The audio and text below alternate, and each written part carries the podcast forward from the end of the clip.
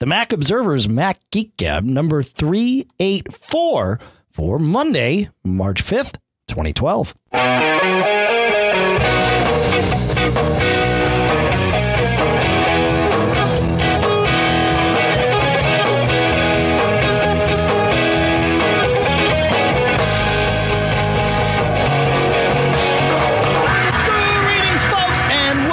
To the Mac Observer's Mac Geek Gab, the show where you send in your questions, you send in your tips, you send in, well, just about anything you like.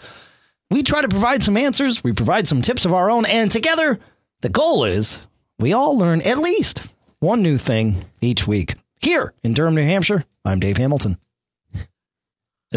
Is that is that our mission statement? That is. Oh, okay. It's not a Awesome. bad mission, right? No, I don't know. I think you're setting the bar kind of low, though. At least one new thing. I, I At least. even even I learn at least one new thing in each show. If All not right. more. So but anyways, four. and uh, but who am I? This is John F. Braun here in Fairfield, Connecticut. But then I'm going to hand the baton back up And to why New am Hampshire. I here? Who am I and why am I here? Pilot Pete back here in New Hampshire with Dave. Afternoon, gents. Thanks for having me back. Uh, Thanks for coming back. Well, yeah. Assuming it's afternoon wherever they're listening, which it probably Yeah. Well, is. with an hour worth of pre show, it would be hard for it not to be afternoon. Yeah. Well, to the people that are listening, which could be tomorrow morning. Oh, that's true. Yeah. Yes, that's right. Afternoon for us. yes. That's right. It's uh, late enough in the afternoon that we're allowed to be drinking tea. High tea. That's right. I think you can drink tea any. Well, you can drink pretty much anything you want any time of day, right? That's true. It's always It's five o'clock somewhere. that's right. Um, all right. You know what, John? Let's just dive right in here before we uh, we got to get back on the on the uh, back on the train a little bit. We took last week off as I was uh, vacationing down in Florida. As it turns out, Pete and his family were vacationing all of about ten miles from me, which was really Oh, wow. kind of funny. Yeah. Yep. Um, all right. Yeah. So go, John. You want to uh, you want to kick us off today? I do. And here we have Won the toss. something. Yep. Um, all right. From Jim. Jim writes I have something that I would love to be discussed on your show, and we will discuss it. I work at a company that uses all Macs running 10.6, including several Mac OS 10 servers also running 10.6. We store all our documents on these servers. Sometimes these documents are buried in five folders deep or more. When one wants to point a coworker to find a particular file, it's cumbersome. It's easy to find the path and get info, but what would be much better is if you could send a clickable link. I think this can be done in Windows, but I've not found a good way to do this on the Mac. It needs to be fairly simple for all 30 users on the network, and there would be a strong preference, though not a showstopper, to not have to buy third party software. Anyways, thanks for any help you can provide. Well, Jim, I got good news for you. So I believe under Windows this is called a shortcut. But you know what? They got the same thing on the Mac. But it's it's worded differently. And there are two places that you could find this. And my response to Jim was as follows. And that I think an alias is what he's looking for. So there are two ways that you can generate an alias. So if you click on a file, or pretty much anything, I think, though a file would be the most common thing. If you click on a file and then go to file, you'll see make alias. The other way is that you could control click or whatever you have for your bring up your contextual menu on a file and also say make alias. And then you're going to get an alias file. And I think it has a little little arrow within it indicating to you visually that it's you know it's it's not the real file but it's something that points to the file. And the only thing I did to verify, now he, he brought up the caveat that the files are stored on a server. So I did this. I did this in Lion, but I assume it's the same case in uh, in 10.6, is that I created one. I then ejected or dismounted the network volume. And then when I double clicked on it, um, you know, as, as you would probably expect, it's smart enough to know, oh, well, this isn't stored on me. It's stored on the network. So I'm going to try to mount the network volume. And sure enough, the file that I selected, which was a movie file, uh, network volume, it's a, you know, searching for network volume. So that, that was the longest thing I had to wait for. So it took a while. So I would think uh, maybe one way to speed this up would be to have your, your servers mounted ahead of time. So you don't have to go through this wait. Uh, but yeah, it, it launched QuickTime, it mounted the volume, launched QuickTime Player, and played the movie. So okay, That but is but my wait, answer. Wait a minute. I'm I'm a little confused here because what he wants to do is email a clickable link to someone. all right, And- uh, And, I, I'm and proposing that an ali- uh, the alias is the best way to do this. I but don't. when I'm trying to email an alias, it doesn't email the alias; it emails the entire file. Mm. I was with you on this, and then I started checking it. Yeah, um, Be- because I, I made a, I, you know, I've got my Drobo here, right? And and I knew that my Drobo was attached to uh, all my computers, and so I figured, well, perfect little test. So as you were reading through this, I thought, all right, let's try it. And uh, and I made an alias of uh, uh, of a file on on one folder on my Drobo, and I see it, and it's the, the alias is listed there. And then when I drag that into email, uh, and that's and that's the thing I'm trying to figure out here is is it well, let's look. Let me make another alias of something larger. And so now I have this big alias and I put this into the email. And sure enough, 16 megabytes is the size of the file in the email. So I don't know. Well, what about but a, what about a link? Because I'm looking at it here. I kind of did the same thing. And in, in, the al- when you when you create an alias, Command L, and then get, go get info there, you can pull the path and and, Oh. and email that path. No, Yeah. so if you just email the path and make it a link, how will that work Oh. with their internal oh. servers? I think that will. Oh, and that could be it. Okay, so so so within the get info, I, I see what you guys are saying. So so one solution yeah, yeah. would be maybe store the aliases somewhere. Actually, you don't All right, even need. so don't e- you don't, don't even need an them. No, alias. yeah, it's true. You just need the path, get info. But he said he didn't want to do that. The get info. He saw, saw a way to do it within. Oh. Yeah. You could find the path and get info if you could send a clickable link. Well, that's the thing. So in get info, That is and, the click. and I'm on a I'm on a, a Snow Leopard machine right here. So if we do a get info on this file, uh, in the general section, I see kind and size and where, which is the path to the file. But then I see server, which is an AFP link, and it's got the full URL. So I think if I send this full URL to my other Send it to me. well, it won't work Oh. because you're not attached to my Drobo. No, I got to send true. it to my That's other true. machine. Yeah, it's yeah, easier than giving you an Gotcha. account. So bear with me here. Uh, Dave so- doesn't trust me. Everyone. Well, that's that's the other part of it. Everybody. I trying don't say that I blame him. Uh, okay, so let's see what happens. You with me on this, John? You think this is? I, Yeah, I'm I think this will work. Okay, so here we go. Making the sausage. Yeah. All right. Let's see what happens. Yeah, that works. So right there under the where. Yep, that works. The the only problem is if your path has spaces in it, it is no longer a valid URL. Uh, but if you you uh, hang on, let's What do about this. if the file name has It- spaces? if I do like rich text email, that's right. Yeah. Yep. So if I do uh, uh, test link and then I highlight this and I make it a link, add link, convert. Okay. And I do URL. So let's try this again. I think this is going to work. So as long as it's rich text. So I, I, I highlighted, I said, I just typed link, but you could type anything you want. And I highlighted it. And then in mail, I right clicked and I went to link and I, I did add link. And then uh, now I've got this thing there. So let's see if that works, even though I have a space in my URL. What do you think, John? What do you think the chances are? Oh, it worked. Oh, that's awesome. So there you go. That's a better way to do it. Okay. Yeah. Thanks for Although it's still kind of cumbersome. It, it would be nice. Um, I mean, certainly that works. It would be nice if the alias just sent the link. That Right. would be cool. Right. Right. Get on that Apple development team. Yeah. Well, I'm I'm trying I'm trying to think is, is there a is there an automator way to do this? If you could I bet drag grab a file and drag it to an automator action and have that action start a new email address or a new email with the link to the thing, I think that yeah, you could you could And extract create that an information. application out of that. Absolutely. Yeah. Yeah. Yeah. What do you think, John? I'm wondering if the other because the alias is one time of one type of link to a file.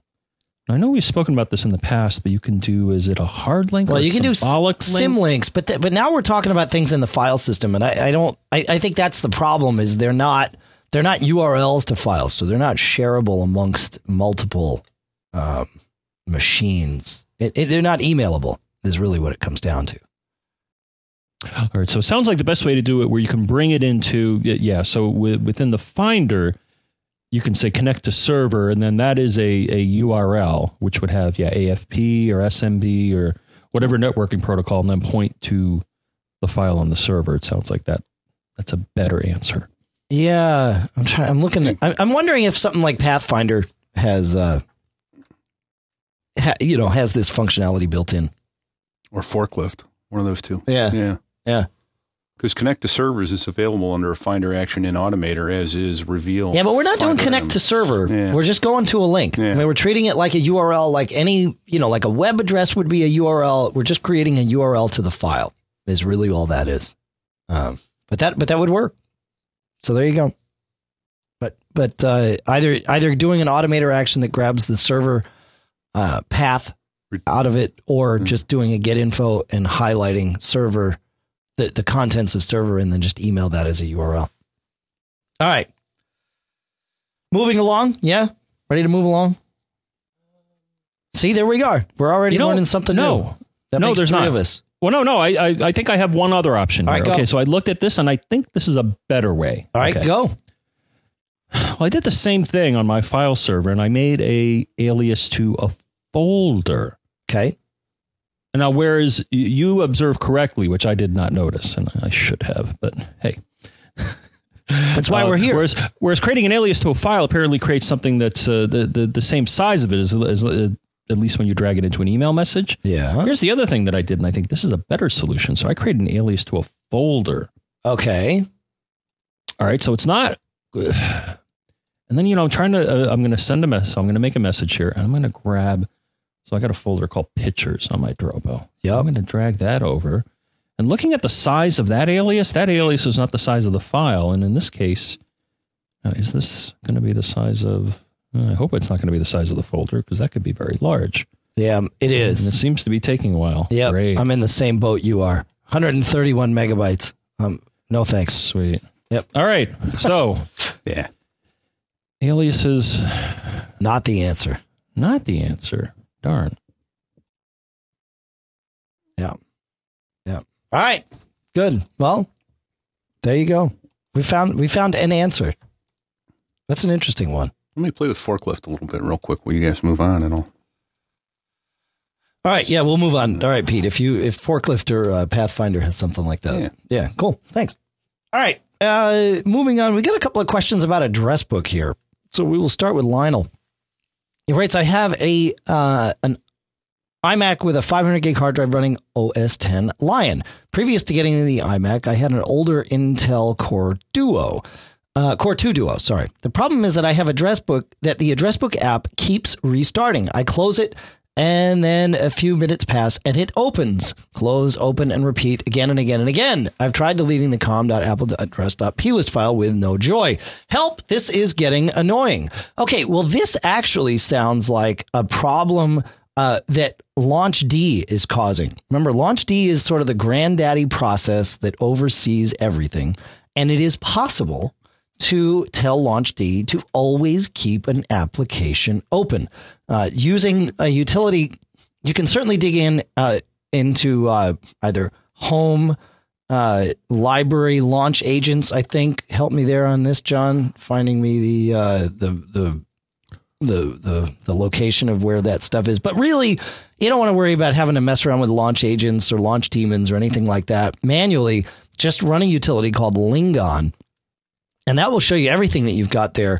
And I bet that you will see a line in Lingon for address book that is uh, causing it to open and open and open. Because really, LaunchD is the only thing that would uh, that would keep doing that uh, for you. So um, um, I, I think that's I think that's the magic answer. Any thoughts on that, John? No. All right, cool. Moving on to Derek.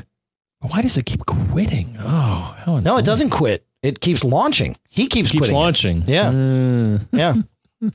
yeah. okay. Let me find this one because this is a file we added later. Who are we talking? Derek. Okay. I think I have the answer for Derek. Okay. All right. So I'm batting zero right now. for, for Well, the, for the record, uh, folks, the, the last one, I made it sound like I had the answer prepped. I had actually prepped an answer to a completely different question. And as I was reading Lionel's question, I realized, wow, I really Hmm. got this wrong. And, and thankfully knew uh, where to go with it. So, so far, you and I, John, are both batting zero on our, uh, on our prep But, here. but you know, look look at look in our chat room, and you'll see that I did find an article that uh, I think does answer the uh, the question. We- We were hinting at it, right? Oh, So look yeah. in the Skype room. But uh, Okay. but yeah, I found I found an OS 10 hints article that It basically says what we've said. Yeah. Okay. yeah, clickable links uh, Yeah. to yeah how to represent path properly. But here we go. So here is a question from Derek. Dear John and Dave, that's properly formatted, I believe. I have a problem with the search field in address book. When I search within all contacts, the search does not work. However, when I search within one of my address groups, the search does work. Also, when I do look for duplicates, this does not work. I would greatly appreciate any suggestions. And uh, it looks like he's from across the pond. Well, I have one suggestion. I have two actually.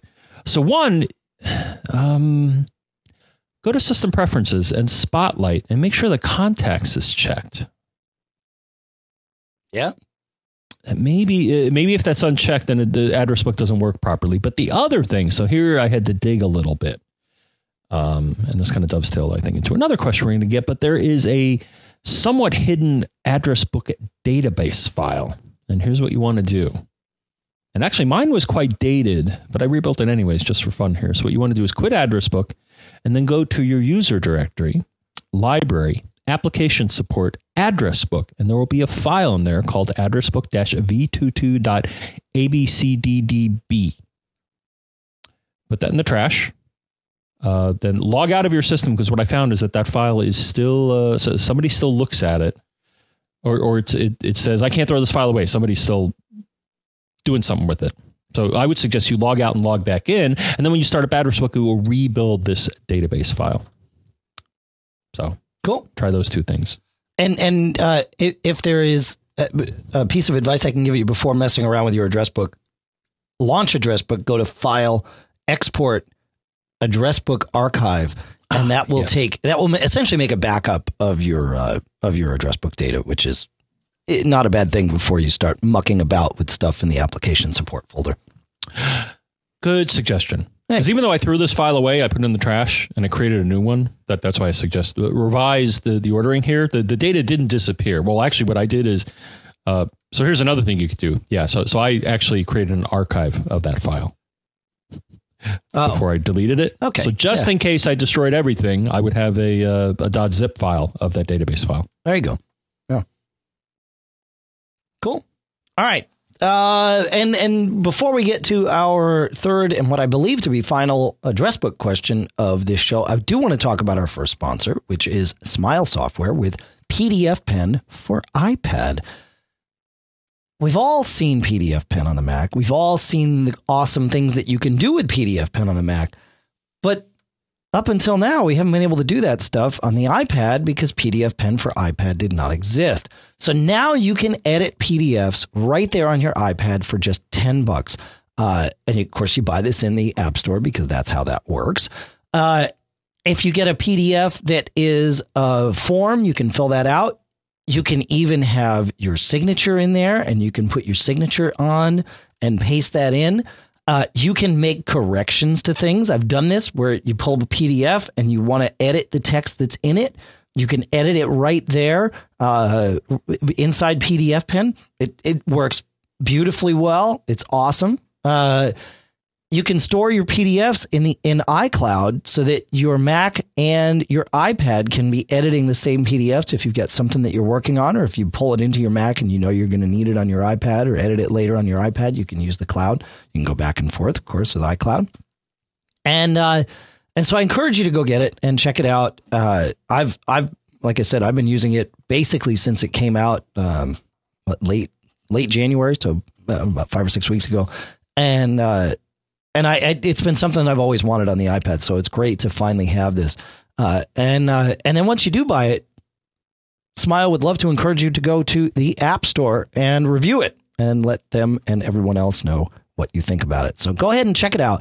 Smilesoftware.com PDF Pen is uh, where you're going to learn more about this, but uh, where you're going to buy it, of course, is Apple's App Store at uh, at well in the App Store, either inside iTunes or on your iPad directly, and download it right there. So check it out. PDF Pen for iPad from Smile Software.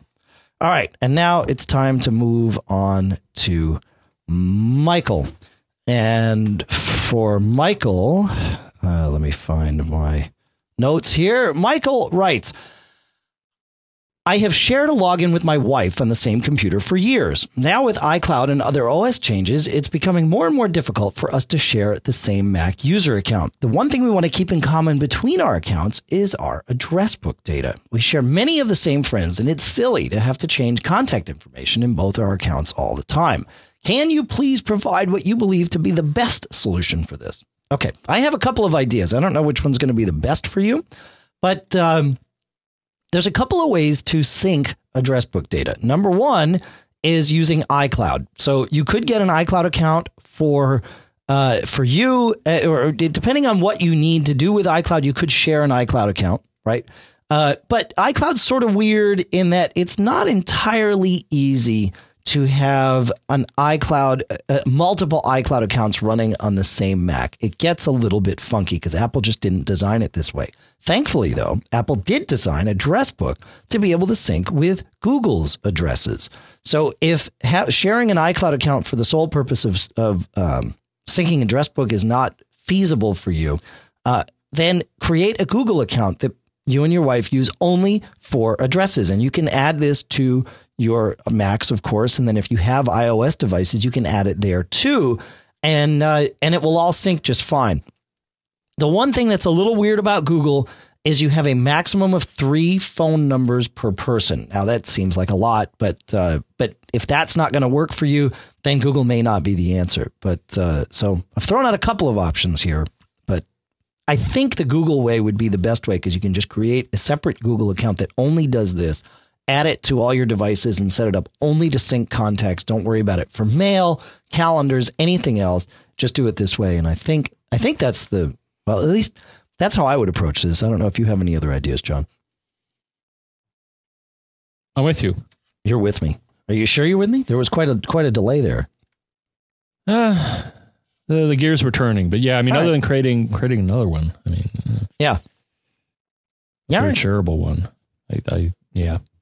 All right. Well, that uh, Mhm. that does it. Before we uh, before we move on to uh, to the next question here, uh, where we move into speakers land, do you have a Yeah. you, you said you I've had got- something to yeah, show I me? do. I got, I, and I, I want you to look at it. Uh, unfortunately, I think uh, because I'm a forklift fanboy, I think Pat, uh, Pathfinder is more powerful on this. Okay. But if you take a file and, and you right click or command click, you get copy path, and you get the option to go Unix, HFS, Windows Terminal, URL. URL. name. That's what you want. Yeah, and then uh, and I I, sh- I put it here on. Te- let me go to text edit and show you what the what the different ones. Sorry, what the different ones uh, will will look like.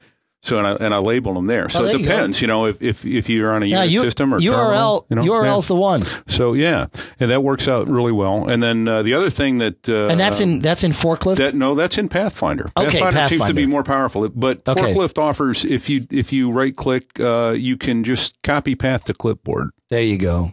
That's your other option. Okay, right there. so and neither Pat- one of those are available anywhere in Finder that I'm able to, to determine. Cool. Well, there you go. Thanks, Pete. So So yeah, goes either one of those it seems like would do it. Yeah, Yep. it looks like uh, Pathfinder's more versatile Yep. with the app. You know, if you want to send it to somebody that's on a Windows system Yep. Yep. True. or use the terminal, it, the terminal path is handy, obviously. Yep. Cool. Thanks, Pete. All right. Hopefully that gets Jim his uh his answers back there. All right. Uh now let's move on to Paul. Hi, John and Dave. My name is Paul Hughes. I'm in Albany, New York. My wife and I DJ with our iMac computer, and sometimes we have the, the speakers that we DJ with are close. Sometimes they're very far away, like if we're outside or if we're at a big hall or something like that. What I wanted to try to find out is um, I usually use the speaker out to go out to the mixer that goes to the amplifier. I wanted to see is there a way that you can configure it so that the speakers will stay on and the speaker out will work at the same time so I could use the computer as a monitor so that I can actually hear the music without listening to the speakers that are on. Um, but that that was my question was to see if you could actually do them both at the same time. If you could uh, email me the question. All right. So uh the the the, the short answer to the question is no. It won't work. Um it used to work. But uh OS 10 and then it, so it started to be a limitation in software. Now it's actually a, a limitation in hardware. And this is based on a conversation I've had with um, Paul over at, at Rogue Amoeba about this because I would like to do this too. Uh, but you can't uh, the Mac will not address both the internal speakers and the headphone port, the built-in headphone port, simultaneously. Uh, once you plug something into the headphone port, the the speakers sort of disappear as an option. Now, it will be frustrating because you'll tell me, but Dave, if I have something plugged into the headphone port and I boot my Mac, I can still hear the startup chime coming out of my Mac speakers, and that is true.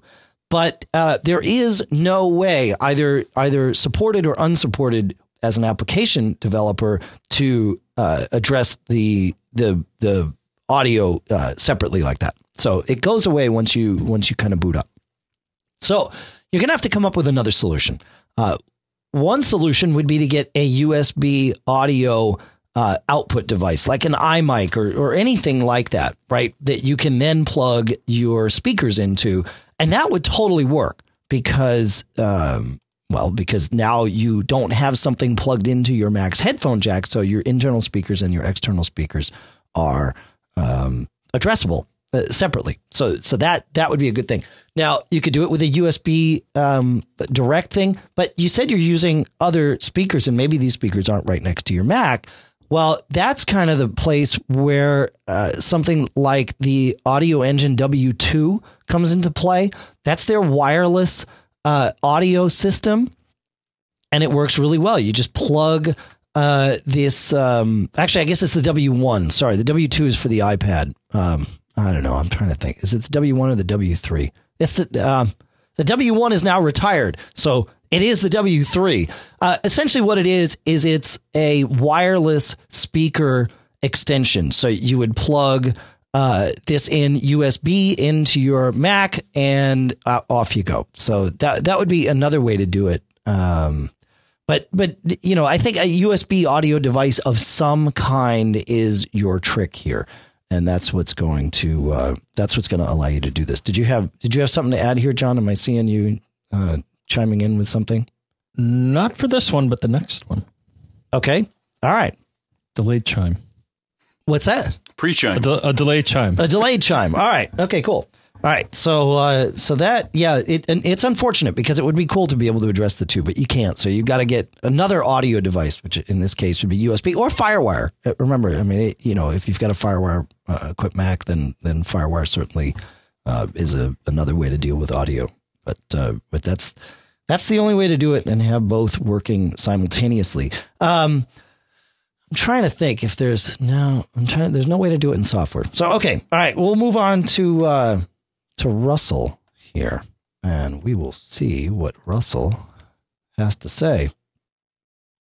Along the same lines, Russell says, "I, I listen to my music in iTunes uh, on my MacBook Air through speakers connected via Bluetooth.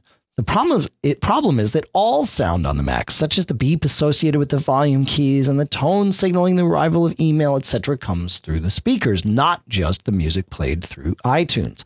How can I limit the sound output so that only iTunes music will be played through the Bluetooth connected speakers? Thanks for any help with this. Okay, oh, so you, I got it. All right, go. Take Do it. You have it. I do. Sure. Yeah, but go ahead. Well, I just well, I just took it from you. Yeah, so, go my suggestion would be gimme. my suggestion would be as follows. Nice. So, system preferences, sound, sound effects. And there's going to be a selection here. Play sound effects through. And the default, I believe, is selected sound output device, but you can also choose another one. And in addition, there are checkboxes that say play user interface sound effects, play feedback when volume is changed, and play, or at least on my uh, Snow Leopard machine, play front row sound effects. So I would say at least the place to start is the sound effects section of the sound system preference. I'm not sure if that works for email though. Uh, I it might it, it, I'm not sure if the system treats an email, an incoming email, as a sound effect or just a sound. So, th- so that might work. I, in fact, that's a that's the perfect place to start. If that does it for you, then you're totally solved, Russell. Uh, you're in great shape. If, however, that is not enough, then you'll need something um, that's gonna that's gonna kind of reroute your your your audio. Um, and you know, I always start with Audio Hijack Pro because that's the uh, well, frankly, that's that's the easiest way. Well, it's the most flexible way of grabbing audio and sending it somewhere else. So what you would do is inside Audio Hijack Pro, you would create a new uh, session, is what they call these things, and then you would set your uh, input device to be you'd set it to application audio is what you would do uh, and then you would set your output device to be whatever you want your output. So you uh, in system preferences you would set it um, in in russell's case uh, you would set your internal speakers as your main speakers. So that everything plays there unless otherwise directed. And then inside audio hijack pro you'd grab itunes in this case and send that out only to your Bluetooth speakers. And and that way you're controlling everything and and you've got it all managed and and the only thing that's going to go out to your Bluetooth speakers is is iTunes. And that's pretty much a guaranteed way of doing that. So if you've got stuff that's not quite uh, falling under that sound effect setting, that would be the way to do it. You know, one thing I was looking for, and it seems that they don't exist, Dave. So, of Yes. course, one way you can you can redirect iTunes output is to use AirPlay, uh, an AirPlay compatible platform. Yes, Yes, Yeah, that's like, correct. Like your Apple TV or another another. right. The thing that. I was looking for, and apparently there are, uh, it's either or. You either have speakers that are AirPlay or they're Bluetooth, but I didn't find any. My one thought was you could make your Bluetooth speakers AirPlay compatible, but I uh, I'm not aware of something that does that.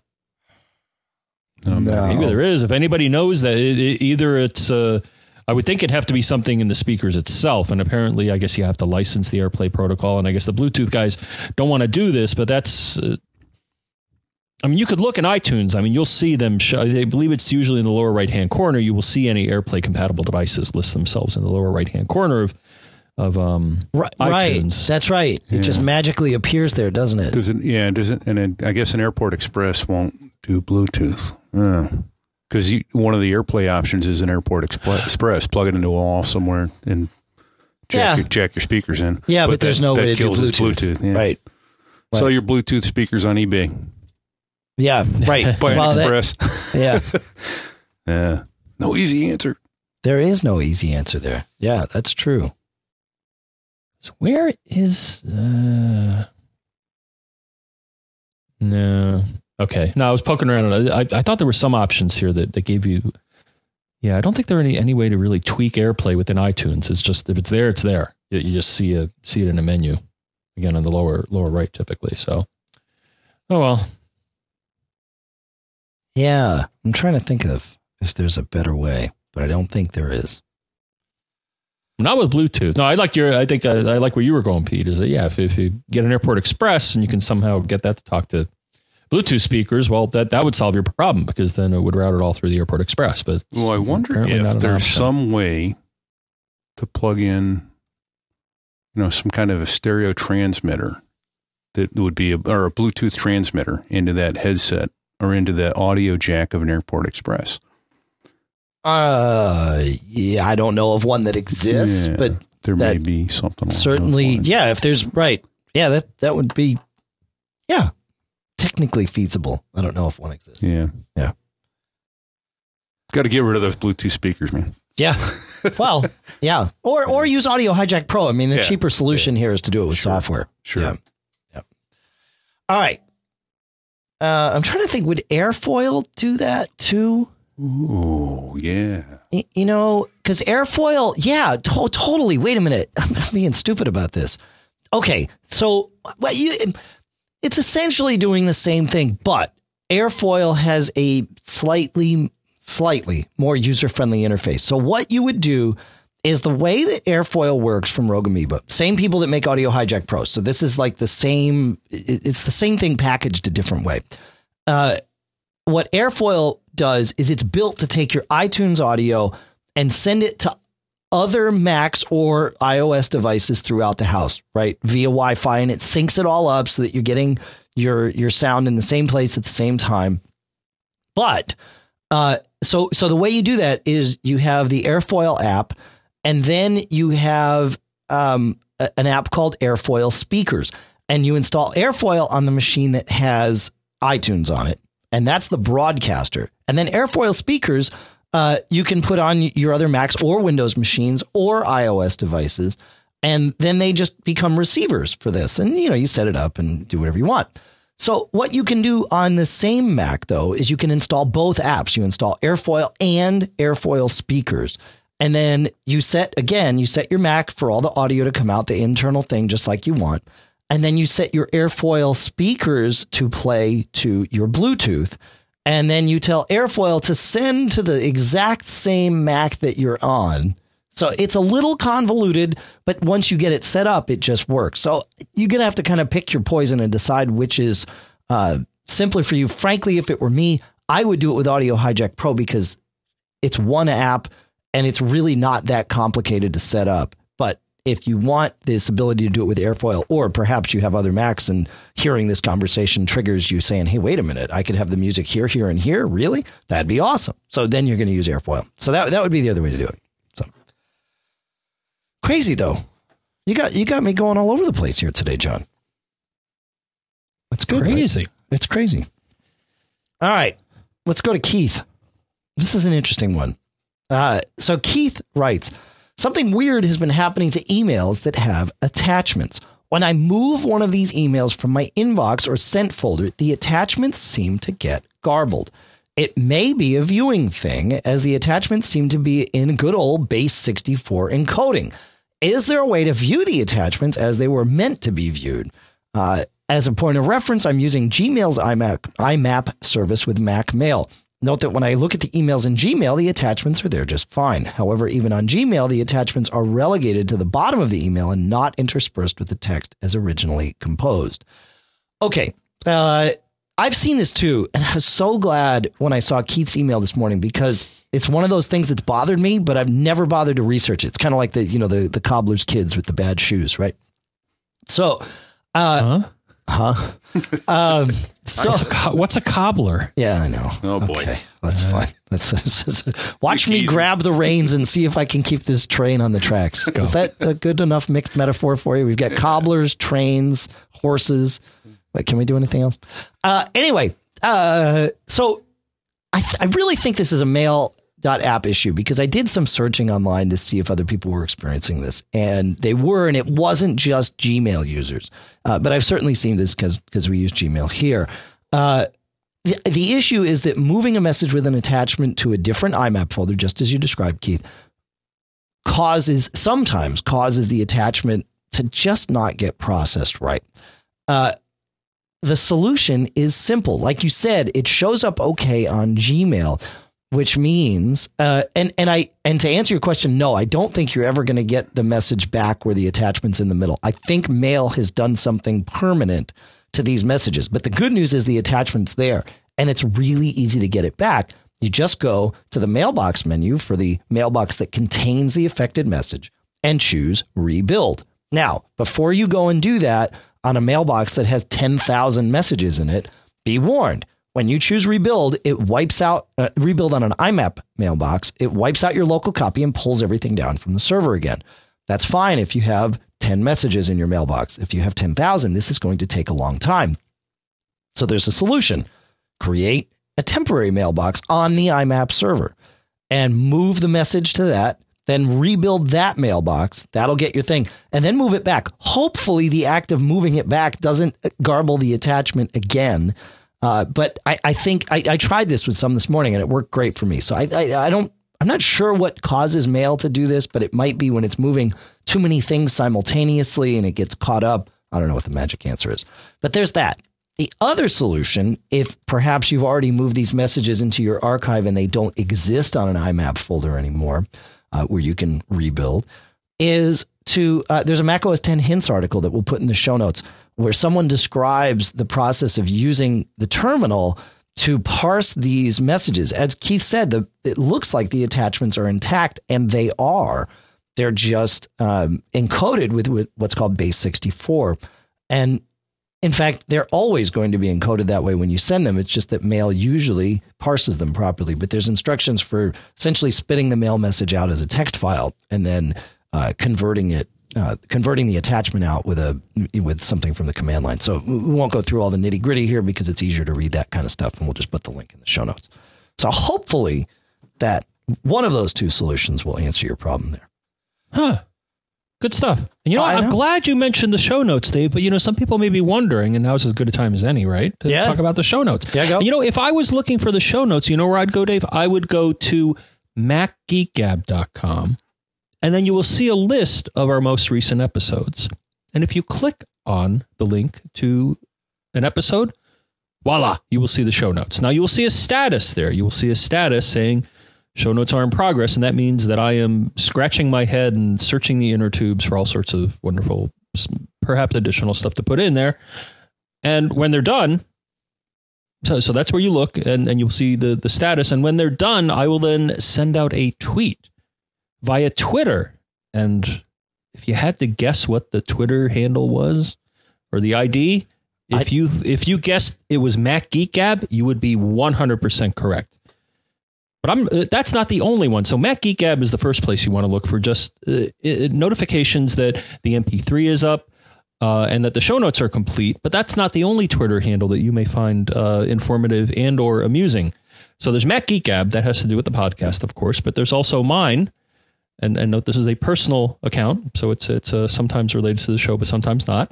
you want the official word from the show, it's Mac Geek Gab. But if you want to follow me, it's John F. Braun. You want to follow him, it's Dave Hamilton. You want to follow the other him, it's Pilot Pete. Um, Mac Observer, of course, on Twitter is uh, where you will see uh, the articles that we post on a regular basis throughout the day. What else? What other tweet, tweet, tweet, tweeters, twitters? Michael Johnston, Oh, He- of course. might as well take the time now. What does to- he do? He he takes the show each episode and converts it to AAC, adding all those chapters and links and images. And uh, some of the images are silly. Uh, some of them are, most of them are informative. And The silly ones are usually of you. I know he, he's had he's had quite a few good ones over the years. I still, if he has it, he'll put it here, and I think he, he already knows which Cool one Dave I'm talking cool. about. No, the the one I forgot about that one. Uh, the the one where after I moved to New Hampshire here, he he put like this thing. He drew like my house and a bear and the woods and this whole Oh, crazy thing. like what your new uh, your new uh, homestead looked like. Yeah, exactly. Exactly. You got. it was awesome. I mean, do you have bears? oh I yeah, think you have. You would have Yeah, course. more than bears. Oh, yeah. okay. We have both. Yeah. I, I mean, you know, we're yeah. It's it's normal. Well, we've had we've had bears more more in northern um, uh, Connecticut, N- not so much in my neighborhood, but, Mm-hmm. Right. but I have but, but mooses are, are foreign to Connecticut. I don't think I've ever heard of a moose in Connecticut. Yeah, we've had them in the yard. Yeah. But Oh. anyway, uh, so that's what Michael does, and he's Michael Johnston on Twitter. And he also is the host of the We Have Communicators podcast, which is an awesome show, and I encourage every single one of you to listen to it. Uh, all about iOS devices. He has Adam Christianson from the MacCast and Jeff Gamet from TMO on there all the time, and uh, other special guests um, when when available. So, uh, including you and I, I think have, I've certainly been on there. I don't know if you have, but I don't uh, think I have. no. And to round things out here, you Yeah, want to go. get in touch? Well, we might as well wrap Yeah, it up. here. finish so it you up, want, yeah. you want to get in touch with the podcast. You, you want to send us a, a question, um, or, or just anything really. Uh, if you send it via email, the address that I would use would be feedback at macgeekgab.com. That's feedback at macgeekgab.com. Pete, Pete, what did you hear there? I heard feedback at macgeekgab.com. I think that's a first where all of us just said it once. I, I thought I'm, thinking outside the box here. Um, you can do that. The, the other address, um, if you'd like to sign up for our premium subscription, which is two additional episodes per month, uh, twenty five dollars for six months, I believe, Dave. That's right. Uh, and and that you would send to premium at macgeekgab.com. That's premium at macgeekgab.com, but only for you premium members. Join today. And, and and last, if you want to get in touch with us on Facebook, we, we uh, every time I go there, more people uh, go to Facebook. So that's facebook.com slash macgeekgab. And you can Yeah, go there and you can like us, and and you can uh, that that also is where I post updates, uh, where we post updates, uh, both when the shows are posted and the show notes are complete, and we also uh, entertain uh, questions there as well, and sometimes even answer them. So I I think that's oh, and you can call us at 206-666 geek, which is Four, three, three, five. I thought you'd never say it. I'm so happy now. Okay. All right. Uh, that seemed to take a long time, but there's so many. We, we just want to offer options because options are good, and we just want to offer all these and iTunes comments. last but not least, go to iTunes, go to the podcast, uh, make a comment, rate the rate the podcast. Speaking of options, Yes. you have an option when you're signing up for your own domains, and that brings in our second sponsor for this show, which is a returning sponsor. We're happy to have him back. Hover. Uh, you're going to want to visit hover.com slash MGG. That'll get you 10% off on what you're doing over there at Hover. Now, uh, you may ask, what's so special about Hover? Why use them? Uh, you know, there's other domain registries out there. Well, Hover focuses on a couple of things. First and foremost, they focus on you. Their job is to make it as easy and smooth for you to sign up for your domain name as possible. They have really they have a really really elegantly designed website, really simple to use. There's not a whole lot of cross sell and they're really happy about that. Uh, they just try to make a smooth path for you right from I want to sign up to thank you very much I've already paid, you know, and and and then they've got uh, they, they do something a little different. They've got a huge help section on their website first and foremost with lots of di- lots of different answers to questions. If you have any if you have anything you need help with, and let's face it, domain stuff can be kind of this voodoo. So so sometimes you need help. So even if even if you're a geek, sometimes you're just going to need some help. So they they have a great thing on their website, and then then between 9 a.m. and 8 p.m. EST every weekday, uh, and perhaps even on the weekends, they have no wait phone support. You pick up the phone and call them, and someone picks it up on the other end. It is human to human. The only thing in between is the phone ringing, and you get to hear it, and they get to hear that too. So it's the enjoyable sound of a phone ringing being answered by a human being on the other end. Uh, and again, it's hover.com slash MGG gets you your 10% off.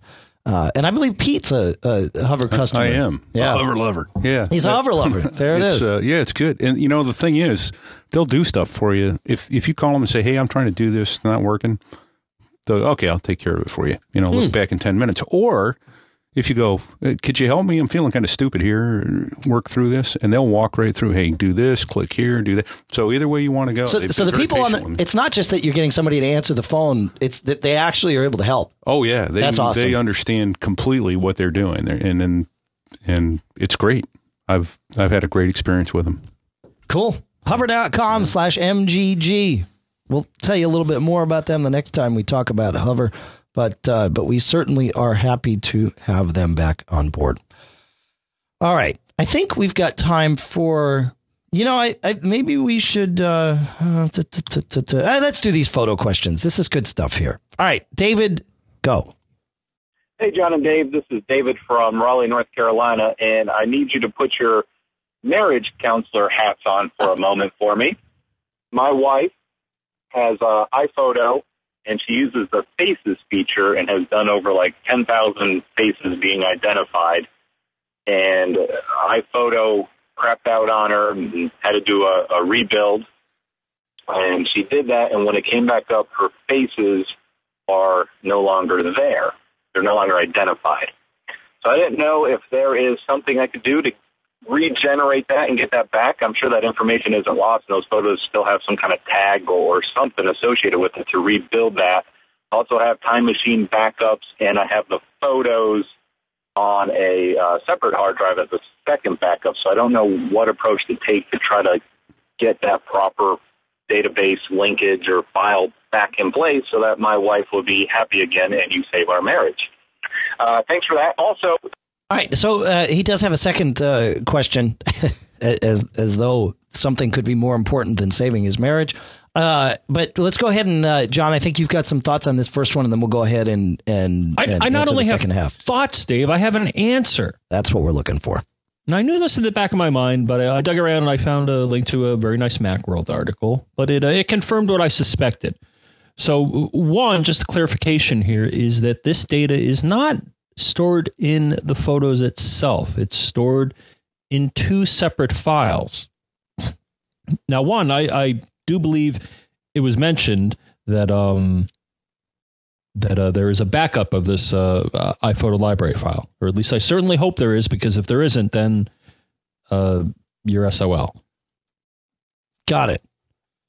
But if you do have a, a prior version, so, so no, uh, again, I hope you have a, a, a backup of this file. And uh, the, the name of the file is uh, so if you go to your pictures directory, you will see a file, not surprisingly, called iPhoto Library. But you know what? That's not really a single file. It's what's known as a package. And how do you get inside a package? Well, one way is you can control click on it and say show package contents. And if you click on the iPhoto library, and you show the package contents, you're going to see two files in there. You're going to see face underscore blob, not like the blob in the movie. I believe it, it, it stands for a binary large object. Dot DB. Is that So what again, that, that stands for? uh, in computer science terms, uh, uh, yeah, look it up, but I'm pretty sure that stands for binary large object. So it's just a big, big bunch of data. You know, well, if you want, I, I don't, I don't want to spoil your fun though, Dave. If you want to think it's the blob is in the blob from you know the old movie, then go for it. But look it up. I, I believe that's binary large object. So they're gonna, you're going to see two files inside the package. Uh, again, the backup of the package: face underscore blob.db and face.db. Those are the two files that contain the face data. So take those from your backup, copy them over to your new package, and hopefully, and that that's the only way I know of to um to restore that data. The other, of course, is with with, eh, with many Apple applications, iPhoto and Aperture being two of them. If when you launch the application, you hold down uh, Option and Command. You will get a repair dialog, but it sounds like he did that already. So you get a dialog Right. saying, "Hey, you want to rebuild this? You want to repair permissions?" It sounds like you already went through that. So uh, what I just suggested is is uh, what you got to do.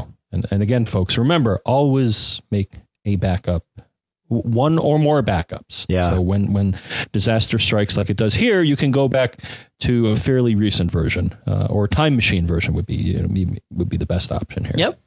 Yep. Cool. All right. Let's uh, let's hear the second half. Uh, second question, if you don't mind. Uh, she has a MacBook Air, uh, latest version, 13 inch, uh, and we use an external hard drive to store the iPhoto database because it's so large. And she complains about sluggishness on the network. So I was wondering if I'd be able to split the iPhoto database and have, say, the current year pictures on her local SSD drive and then archive, you know, anything a year or later onto an iPhoto library on the external, and then just use the you know hold down the Option key when I launch iPhoto, so she could choose the right one. How do you move photos between the libraries? So that A initially set it up, and then in year two, when she wants to move you know 2012 photos onto the external, and then start with 2013 next year on her local. How do you manage all that? Uh, this is where you cut me off. All right. Yeah. So the easiest answer, John already mentioned. Well, actually, you didn't mention, but you can create second uh, a second iPhoto library. Uh, I believe by holding down Option, not Option and Command, but just Option when you start up. But that's not going to help you moving things around. But what is going to help you move things around is an app called iPhoto Library Manager. It is uh, for anyone with any size iPhoto library, they're going to run into exactly what you're talking about here, David. And iPhoto Library Manager is the easiest, perhaps even the only way to even consider doing this. So, uh, so check that out. I don't think it's all that expensive. Uh, it is not free, but whatever they charge for it, it's worth it. Uh, I'm looking here for you. It's at fatcatsoftware.com and it is Is it compatible with the latest version? I Yeah. oh, okay, because I thought I had something. Now 20 bucks. Photo that did. Uh, maybe that was something else that I remember using to do tags and that kind of stuff. Okay. On uh, it was a tag manager. No, this isn't tags. This is just really managing the library, and but but you can move uh, albums from one library to another. It, it's it's awesome. So that yeah. looks like something I need to look into because what Yeah. I've been doing is just like uh, th- two to two to four years, depending how big and massive the library gets, and then I cut like Start I a just cut one. one. off in January, and now we're starting a, a 2012, 2013 version. Yeah. no, check out check out IPLM. It's it's the only way to go. It- yeah, you won't turn back. Well- Twen- it's twenty bucks. It's easy. I don't think it's the only way to go. Uh, is there Yeah. is there another app? Yes, there is Go. Aperture. Oh well, sure. I'm Yeah. not kidding, but, but No, no, Aperture, you're right. Aperture is a higher end program, and uh, I'm I'm not the only person. I, I pretty much ditched iPhoto because yeah, it was getting sluggish, and and I really don't think iPhoto is really designed for huge libraries. Right. Yep. I, I Uh, bought Aperture, is a higher end pro. used Mhm. I- I yeah, bought Aperture but is a I higher end program. Uh, so number one, it, it's just snappier when it's dealing with. Uh, I mean, right now my aperture, the, the the my aperture library file is about 100 gigs. Wow. That's yeah, and I have it on rotational drive. But the thing is, I have every photo pretty much that I ever took, and and you know, I made the dive. Uh, I dove in at one point, and I just bought it. I believe it still is. It's seventy nine bucks through the App Store, and that's what sold that's me right. when Apple when Apple did this drastic price cut. It used to be, I think, about two fifty. yeah. But once they lowered it to basically, you know, not much more than the iLife suite, I'm like, you know what, I got to get this because it not only handles larger, uh, you know, lo- larger libraries better, but it offers you a, a lot.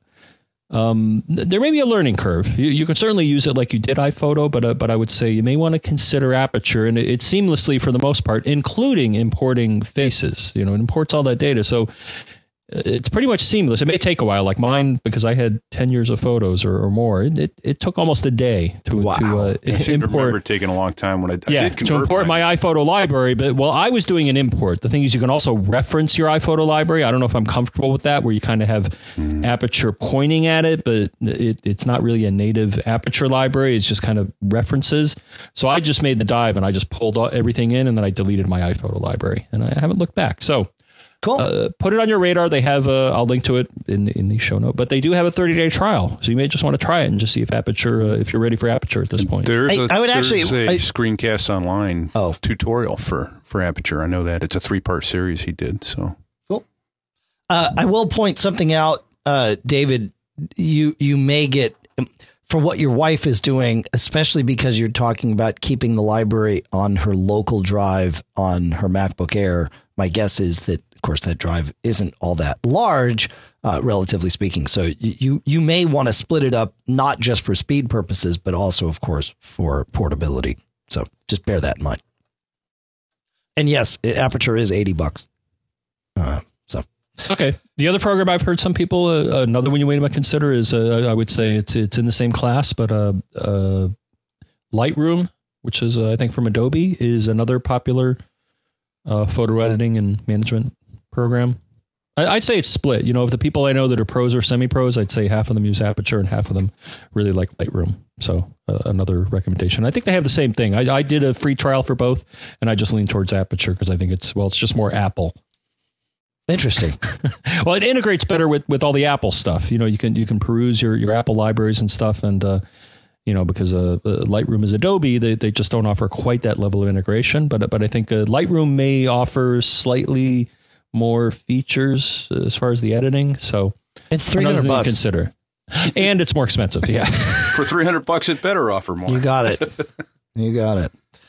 All right. Um, where are we here? Let's see. Uh, where are we time wise? That's kind of the important thing. All right. Yeah. One let's. hour. Uh, let's. Uh, mm, I'm trying to. I'm trying to look here. We're not going to, as as typically happens, we're not going to get through everything. Um. we had a CSF potential battle. I don't know if you Yeah. battle, let's, but no, let's jump. discussion. let's jump to cool stuff found. Yeah, let's do that. So so there's a couple there's a couple things in there that we have. Um the the first one that I found is an app uh, that came out, I think it came out last week, called Reflection. And what it does, it's at reflectionapp.com and I think it's uh, uh, 15 bucks. Yeah, 15 bucks. Uh, what it does is, you know, you've got this thing called AirPlay that uh, has actually sort of expanded in in what it does.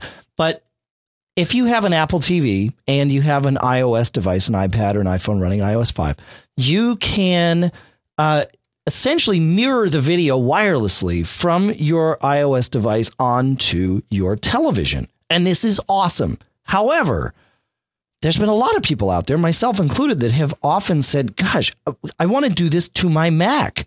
Uh, it would be great for doing presentations um, because you know hooking up an iPad and switching back and forth between an iPad and your Mac, doing like a keynote presentation or whatever.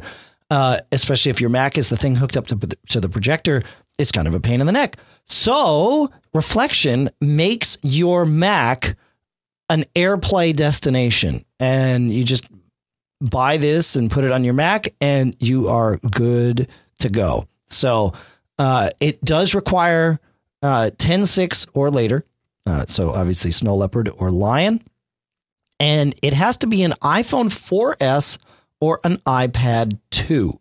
Uh, and I'm not sure why that limitation exists, uh, but I'm sure it is for good reason because otherwise they would. Uh, it says uh, AirPlay mirroring requires the beefed up hardware on the iPad 2 and iPhone 4S to handle the, the mirroring. Oh, so you can't you can't mirror from uh, an iPhone uh, 4 or an iPad 1 to your television either, I guess. Uh, and I don't, I, I never would have known that because if I hadn't read it, that's why we read these things. So there, there you go. So I, have learned at least three new things this show, John. So that's, uh, so that's Reflection App at uh, reflectionapp.com. So go ahead and check it out. Fun stuff. You got one, John? I do have one. And, and I hope I don't get beat up by Allison Sheridan, who does the NosillaCast podcast. But she sent me an email, and I assume she'll be okay with this because we're all, we're all friends. We all love each other. That's right. I think we do. And hopefully after this, we still will. But, anyways, she sent me a little tip here. Um, the, the subject of the email was just to be obnoxious. And she said, Perfect. I use LastPass instead of 1Password, free. And Steve Gibson, who is a, a, a, security expert, yep. says it's safe. So if Steve Gibson says it's safe, then uh, I'll, I'll, I'll, trust Steve on that. Oh, yeah. I don't follow his stuff too much, but apparently people have looked at it and it sounds oh, good. Dude, you should. Um, you would love that. You would, you would love, love his podcast. Is yeah, it security now? Yeah. yeah. Okay. All right. I, have listened to it on occasion. He'll, he'll geek you out, man. Yeah. uh, yeah, that's totally right I, up your alley. I, totally think, right up your alley. I, I don't think it blow, uh, I have you know, I've done crypto and security and stuff, so I, I, I think it'd be hopefully be on my level and not above. So, oh no, I, um, probably, well, yeah, I don't know. It's certainly above my level when it comes to the security stuff. It's good stuff. Okay. a lot to learn. Yeah. But then the line here was wonderful. So when Dave was pushing 1Password, he sounded just like Katie and the others. They sound like people who just got back from Risa 7 with that game. Now, if you're not a Star Trek geek, you'll have no idea what that means but there are two relevant episodes here. Maybe you want to tell a bit about the app. Well, first I'm going to I'm going to just just so she, she's talking about uh, Star Trek Next Generation season five episode six called the game. Now I am not that much of a Star Trek geek. We looked it up before the show, but uh, well, but sure it, you did. Yeah, that's right. I I had just recently watched that episode with my son um, because he's he's gotten into Next Generation. Anyway, it, it, it you're right about this. Um, well, the gist of the episode is that people start playing. So, so they go to this this fun planet and they get this game, and anybody who plays the game just can't stop saying how great it is, and right. and it almost seems like they're hypnotized or something. And and actually, if you go back to classic Star Trek, tribbles were the same way. You know, right. the big fur balls. Anybody who got a tribble fell in love with it, and then wanted to give everybody else a tribble. So, uh, so she was making, I think, a, a, a humorous uh, jab there uh, in that people that like 1Password seem to really, re- almost like Mac people, you know, so yeah. some of these really, you know, crazy fanatics. Anyways, I tried LastPass, and for so wait, wait. Before we talk it, about LastPass, and I do want to hear about this, um, but but I, I wanted to address this point because she's right. I, I sound like a crazy person when I talk about 1Password, similar to when I talk about my TiVo or my Mac or whatever. But it, it, and and it's because and and this is this is actually a, a good conversation to have, and and I want to enlist um, all of our listeners here to help us here because and tell us what these things do. Dave, yeah, be, well, no, because there it, for for newcomers. No, no, no, no, no. I, you're going to talk about that. I, am I'm, oh, I'm just right. talking in in general. It's very easy for us, and I, when I say us, I mean John and I, but but certainly is it's certainly possible for all of us to get our blinders on. Uh, you know, 1Password is a perfect example. Do I am I aware of the fact that there are, are alternatives to 1Password? Yes. Have I ever bothered to try them? No. Why? Well, because I use 1Password. I'm very happy with it. I've trusted it, but it's because I use it. Now, 1Password is actually something that I bought as part of a bundle uh, years ago. And and so and that's fine, but a lot of the software uh, is, and and so it, it all comes down to the fact that 1Password has done an amazing job uh, of marketing their app. They've also done an amazing job of writing their app and supporting their app. It's it's you know, it's an awesome app. This would not work if their app was crap. But the fact that they have gone out of their way to market this thing like crazy, and they're not alone. A lot of people have marketed their apps in great ways. Um, like I said, I I got 1Password because I paid for it as part of a bundle. But a lot of people will just approach uh, John and I and other podcasters and other people in positions of influence and and just give us software. Now it's not they're not giving it to us with any quid pro quo that we should mention it or anything, but they're giving it to us in the hopes that we start using it and then doing exactly what we do, which is talk about the things that we use. It's really, really smart business for these people to do it. And and it's fine, but we need everyone out there to kind of keep us honest. And and and you folks do a good job of it. I'm just reminding you make sure to tell us about these alternatives and keep us honest on this stuff so that we can keep all of you informed about everything and, and kind of as a collective we can make sure that, uh, that, that we don't keep the blinders on too much anyway so uh, so with that uh, and I, I, will I will I will uh, heed your request what 1Password excuse me what 1Password does is it manages all of your passwords and credit card numbers and secure notes and things like that in one repository that uh, is secured by one password that you can unlock it with. Once you've unlocked it and it integrates with your browsers, Chrome, Safari, Firefox, uh, it will automatically enter your passwords. It'll automatically sense when you're putting a password in for most websites. There are a couple that, you know, it, it doesn't work with and they try to fix that as quickly as they can. Uh, but it essentially makes it so that you can have different passwords for every website and yet still only use one password to unlock them all. Uh, because that's the trick is you don't want to use the same password everywhere for all the reasons that everybody says and yet it's what we all do because by golly i don't want to have to remember a jillion things well 1Password and apps of its ilk and i think john's going to talk about one as soon as i shut up here uh, it, do this so uh, so that's what 1Password does. It's great. It allows me to sync so I can see it on my I, iOS devices. I can see it on my all of my Macs and and all of that good stuff. So anyway, that's what this does. And John, I think you found another one called LastPass. Yes. So LastPass. So I've been thinking about this for a while because uh, my method right now of doing passwords. So one, I do not use the same username and password. Sometimes it's a restriction placed by the site, and uh, another thing is just it's good practice not to use the same username and password because we've seen that sites have been compromised and you know if they notice that you know if they, they get a hold of this information they may try to go to popular credit card or banking sites to try to see if you're uh, lazy enough to do the same thing so uh, what LastPass and 1Password do on a very basic level. Now, at least LastPass, I'll say what it does is it is a, at least in my case, a Safari extension. So I installed it as a Safari extension. It's free. And it, I think the basic functionality is uh, the other thing you want to do is create an account. So what happens is when you go to a web page that requires a login, it's usually smart enough once you've logged in to say, "Hey, I just saw you logged in. Would you like me to save this for you so that the next time you come here, I will take the information out of a secure repository and populate the fields on the web page." And you know, it'll come across uh, on a on a small bar and and you can say yes or no. But once you say yes, and and here, so here's the added value here is that I installed it not only on my MacBook Pro, but my Mac Mini. The, the my MacBook Pro is my day to day machine. On occasion, my Mac Mini, I may want, to log into a site that requires a user, username and password. So here's the value I think of both of these solutions. At the very lowest level, is that they will store your username and password somewhere other than a sticky note, which I admit is not the best place for me to store that. Uh, but it allows multiple uh, computers running a browser to log into and, and retrieve this information from a hopefully secure repository. And that's what it's done for me. And uh, so far, I've been crossing things off of my um, sticky once they're in the database for this. So um, do, I don't do believe. Keep, do you keep a local copy of that database as well? In a sticky, yes.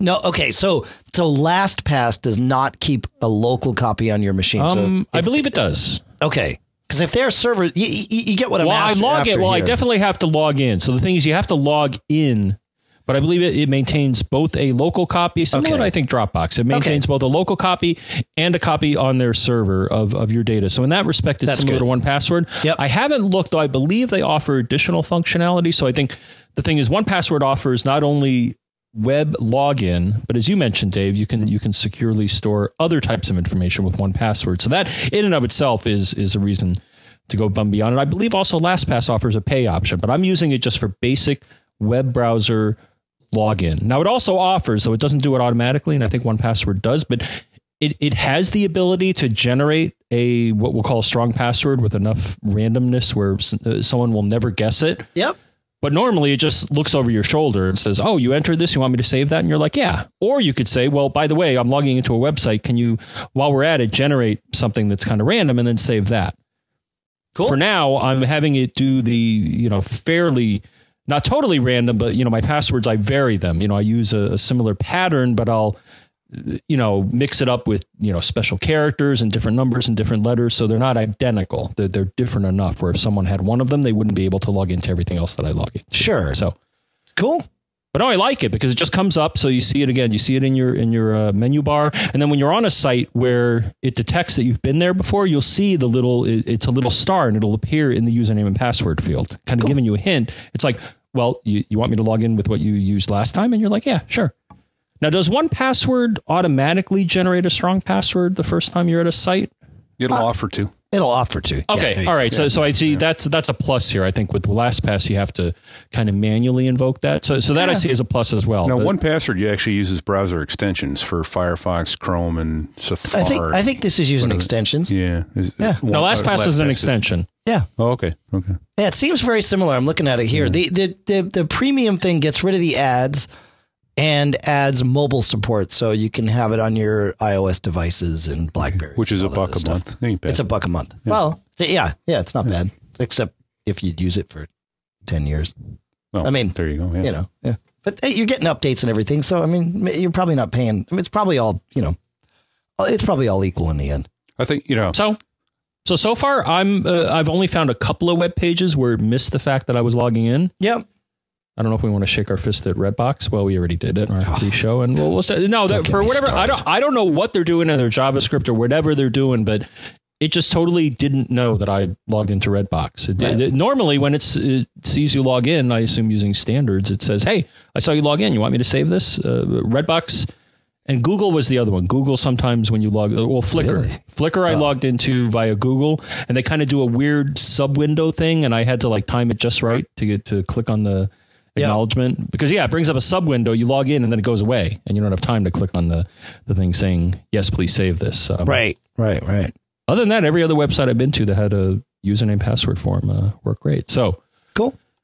so hopefully, folks, try either one of these out. And we're not crazy now, but it was good to get on the bandwagon No, it's good. because the way I was doing it was not the right way. It, it, it was one, it was almost like having the sticky note on the bottom of my keyboard or, or pasted to my monitor. Right. If anybody, yeah, Not, not good. All right. Uh, let's see. Well, we've uh, told you how to contact us, and that's important. Feedback at macgeekgab.com is probably the most common way. We've already thanked Michael, but we'll thank him again. Thank you, Mr. Johnston, for all the work that you've done for us and continue to do for us all these great many years. Uh, CacheFly, I'd like to extend some thanks to them. They provide all the bandwidth to get uh, the podcast from us to you. And of course, our podcast marketplace, which includes PDFpen for iPad, BBEdit from Bare Bones Software.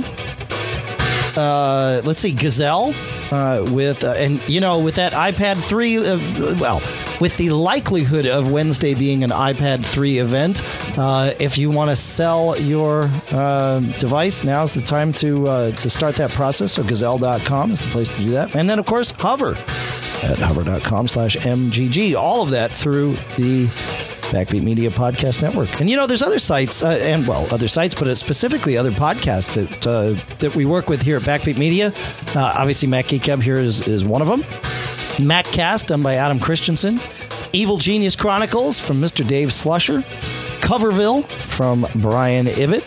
Uh, that's one of my favorites. I like that podcast. It's uh, but you know, I'm a I'm a music geek, so that's uh, that's why, of course. And then uh, the the um, the Apple Context Machine from Bryan Chaffin and Jeff Gamet, and there might be more coming on board too. So, all right, uh, let's see. I'm trying to think if there's anything else here, John. I think that's it. So we will uh, we will be back next week. I I don't know if it's going to be Monday, John, but because I'm going to be in Austin next week for South by Southwest.